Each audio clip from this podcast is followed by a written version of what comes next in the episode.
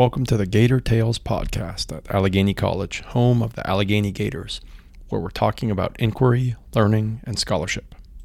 In today's episode, I'm talking with Rachel Walters.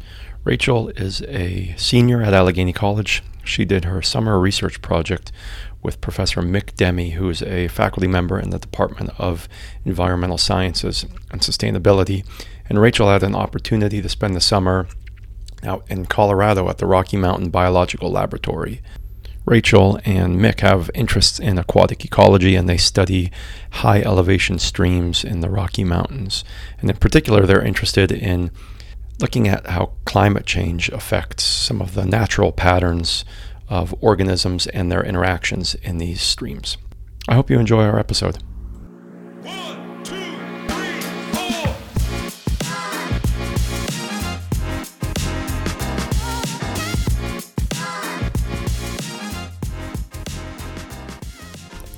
I'm Rachel Walters. I'm a senior at Allegheny and I'm a bio major, psych minor.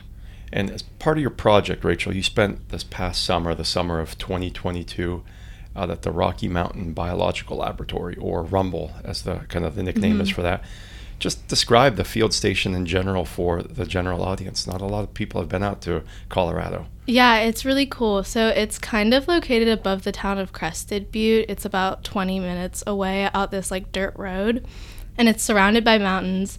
And it's a bunch of little cabins that the researchers and their families can live in. It's kind of like a small campus, like we have a dining hall and then a couple different lab spaces. Not a bad way to spend your summer, right? Definitely not. So, what about the specific field sites that you were at? You spent a lot of time in some streams out there, and we'll get to the, the concept with your project, but just describe the, the field sites that you were at a little bit. Yeah, so we worked on Washington Gulch, which isn't land owned by Rumble, um, but it's pretty close by. It's just like a short drive away, and it's a smaller stream. And then East River is a little bit larger and it cuts through Rumble's property. And then the Mexican Cut is a nature preserve that's kind of up um, at the base of this mountain. So, you do work at all three of those sites? Yeah. Same amount of time at each, or were you at one more than the other? We were at, I would say, East River and Washington Gulch a little bit more. Those were our sites for the Food Web project, and the cut was for a different set of projects. Was this your first time out west? Yeah. Yeah, neat. That's fun. So, um, thinking about the, the concept behind the research, so you kind of focused on how climate change is going to affect food web phenology in some of these high elevation streams and rivers. Just for the audience that doesn't know, what, what is food web phenology? So, phenology is just patterns of seasonal change, and we were focusing specifically on these river ecosystems and how they're impacted by drought.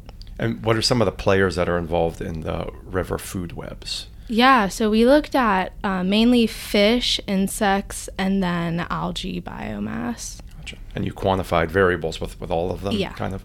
So tell us a little bit um, about how climate change might affect food webs in general, or kind of the phenological patterns associated with these river food webs. So, in the western United States, there's been this massive climate change caused drought over the past like 20 some years. Um, and it's dramatically reduced the amount of winter snowpack that the region's getting. And it is the major source for water um, to these streams during the spring and summer. Have any of them dried up that, that you're aware of? Not Is it that, I'm drastic? aware of, no. Um, but they've reduced the amount of water they're getting, and then they also were super important in um, regulating temperature in the streams. So the like thermal profile's been a bit higher than usual. So then, how do those two factors, the the increased temperature and the reduced water, how are some of the ways that that might infect um, fish and the invertebrates and things like that that live in these streams? So with the invertebrates, their emergence um, from the water is coming a lot sooner. So we look at insect larvae, and they're flying a lot earlier than they normally would. And then the fish, because of the temperature difference, they're having these really heightened energetic demands. So their peak um, prey demand isn't matching up with availability. And that captures this whole idea of phenological shifts and Yeah. climate induced stuff. That's it's really, really neat stuff. So, from a technical perspective, just real briefly, we don't have a bunch of ecologists in our audience, but some of the things that you did when you were out doing the research from a technical perspective? What are, what are maybe two or three of your favorite research techniques that you did?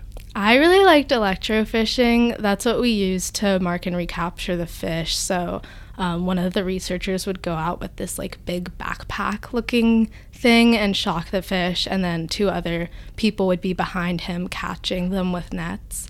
So that was pretty interesting, and I kind of liked working with them and weighing them, and then we would release them like back into the water when we were done. Right. Was that a new technique to you? Have, have you ever learned Yeah, that? I've never electrofished at all. And it was interesting to see also how we tag the fish because we're tracking their growth. So how, how did you do that? Talk us through that real quickly. Yeah, it was with this like really like this neon elastomer.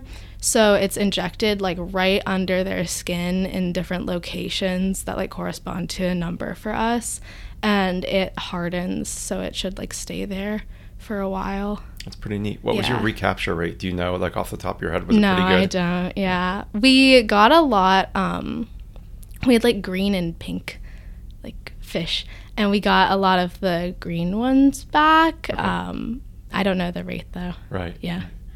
So you, you said um, that the, the work's ongoing, and, and I know it's part of a larger project. Um, what what activities are you doing this particular semester that were related to the work that you did this past summer? This semester, I'm going over samples we took, so we would just collect these, um, like. We wouldn't pick through these samples at the sites. We would collect them and then put them in ethanol and like pick through them later in the lab. So I'm going over samples from last year right now and just picking through and looking at the different invertebrates that are in these samples. And then also I'm working with data from a variety of caddisfly experiments that we did. So it's a lot of microscopy work. Yeah. Do you have favorite music that you like to listen to when you're doing I've- scope work? I've been listening to podcasts Oh, interesting. actually. Yeah. Interesting. Well, I hope this makes the list. Yeah.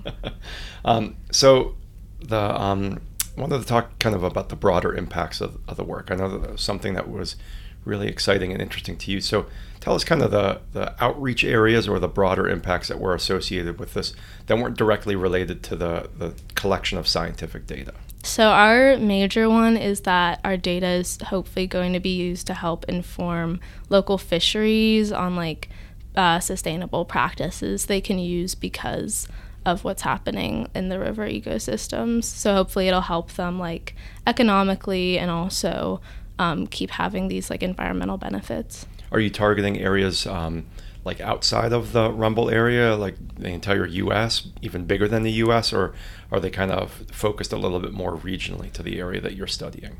I think it's mostly regional, but I know that uh, Mick has collaborators um, at, I think, North Carolina University, and I'm not exactly sure what regions they're targeting, but it is this like bigger project. Neat. So one last question for you, and it's kind of the, the bigger picture about Allegheny. So some of the coursework that you've taken outside of your bio major. So you're a biology major. You did a project with an environmental science faculty mentor. What's some of the coursework that you've taken outside of the sciences, maybe that's going to help prepare you for the project, start to finish, any any part of it? Yeah, honestly, I would say English um, or any of like the humanities courses that I, I've taken that have like let me focus a little bit more on writing because I've had to do a lot of like proposal writing, a bit of like grant writing for this project, and then I've been doing a lot of sort of summaries of what we did over the summer. And the writing skills have like definitely helped me communicate my ideas better. That's great to hear. Shout Yeah. out to all my humanity colleagues and faculty members. Nice work with this. Um, Rachel, that's all I had. Thanks for taking time to talk with me today. Yeah, no appreciate it. problem. See you around. So the work that Rachel did this past summer was made possible through funding by the Harold M. State Research Fellowship, and I just want to say thanks to Mr. Harry E. Bonner, who's the donor associated with this fund. Your continued support to Allegheny College and our students really is what drives our summer research program and a lot of the research related activities on campus. So thank you very much. Hope you enjoyed this episode, and we'll catch up with you next time.